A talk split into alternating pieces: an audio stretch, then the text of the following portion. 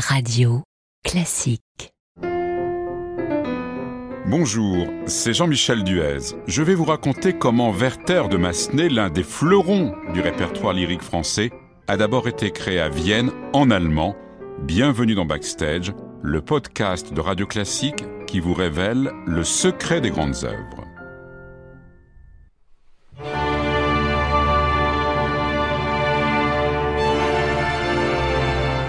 Ce sujet est sans intérêt, il est condamné d'avance.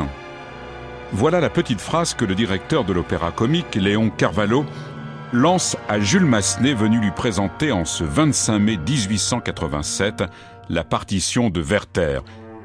Et pour enfoncer un peu plus le clou, Carvalho ajoute J'espérais que vous m'apporteriez une autre Manon. Allusion bien sûr à la Manon du même Massenet qui avait fait les beaux jours de l'opéra comique trois ans plus tôt. Dépité, Massenet reprend la partition de son nouvel opéra. A-t-il l'intention de revenir dans les prochains jours afin de faire changer d'avis l'intransigeant directeur? Peut-être. En tout cas, il n'en aura pas l'occasion, car le soir même de l'entrevue, un terrible incendie détruit l'opéra comique, provoquant la mort de 84 personnes. Carvalho est emprisonné et jugé pour négligence. Massenet n'aura pas plus de chance avec son successeur qui lui aussi refuse la partition de Werther. Celle-ci va dormir dans un tiroir jusqu'à ce jour de 1890 où Massenet se rend à Vienne au théâtre du Hofoper pour la création autrichienne de Manon. Vienne fait un triomphe à l'ouvrage. Massenet est aux anges. D'autant que le directeur du Hofoper, voulant surfer sur ce succès, lui demande un nouvel opéra. Le ténor qui chante des grieux dans Manon est beaucoup plus précis. Il voudrait que Massenet lui offre le rôle de Werther. Massenet ne se fait pas prier, le livret est traduit en allemand et l'ouvrage est créé à Vienne le 16 février 1892. La version française verra le jour en décembre suivant, mais à Genève.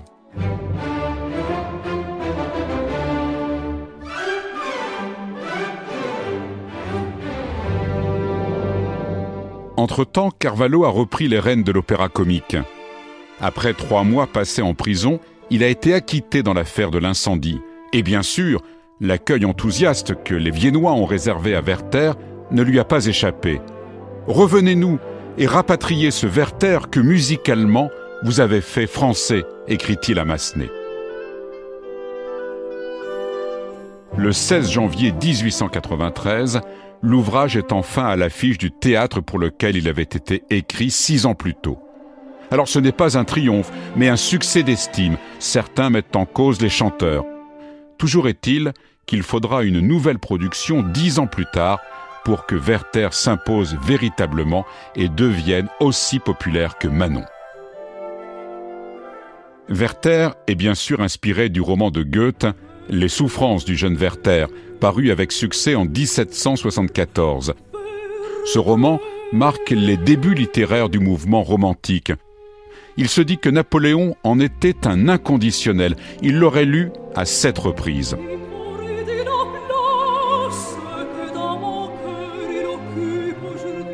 Au final, Werther reste assez fidèle au roman original à une différence près le rôle de Charlotte, beaucoup plus important que chez Goethe, la jeune femme déchirée entre son devoir pour son mari, Albert, et sa passion pour Werther, est placée sur le même plan musical et psychologique que ce dernier.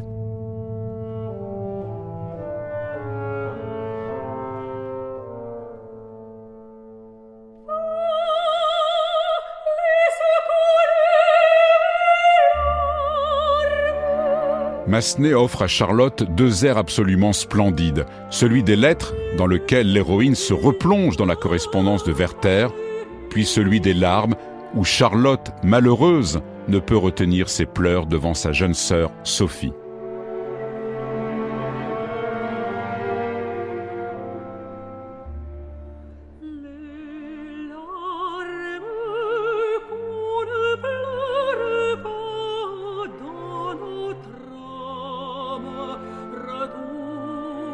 Werther va lui aussi exprimer ses sentiments à travers deux grands airs. Le premier, au début de l'ouvrage, quand il découvre la maison où vit Charlotte, ô nature pleine de grâce, et le second, à la fin de l'opéra, peu avant le dénouement tragique, lorsqu'il récite les vers d'Ossian qu'il avait commencé à traduire avant son départ.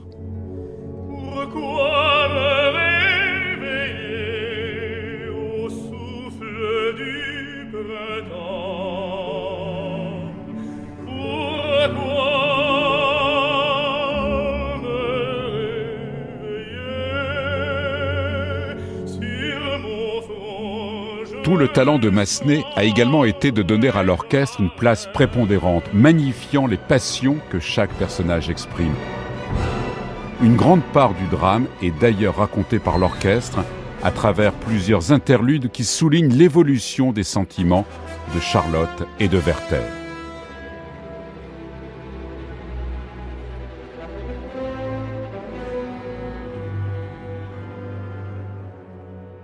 Aujourd'hui encore, Werther est avec Manon l'un des opéras de Massenet les plus joués à travers le monde.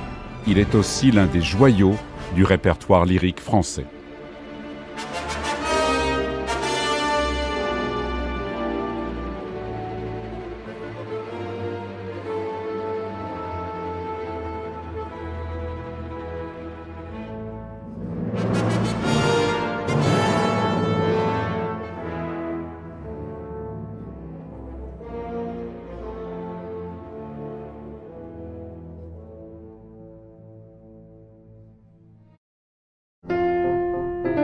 Prochain podcast, le concerto pour piano de Schumann. Sixtine de Gournay vous racontera l'histoire d'amour entre Clara et Robert qui se cache derrière ce chef-d'œuvre.